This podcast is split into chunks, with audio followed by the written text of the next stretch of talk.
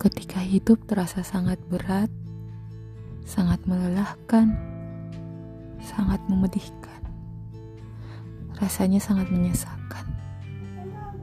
Seolah kita berada dalam terowongan tanpa ujung, meskipun kita sudah berlari sejauh apa pun, tetap tak ada cahaya.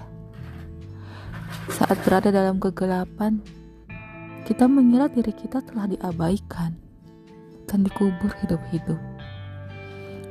Tapi, bagaimana jika seandainya kita sedang ditanam untuk bertumbuh, untuk mekar, menjadi bunga yang indah sekali lagi?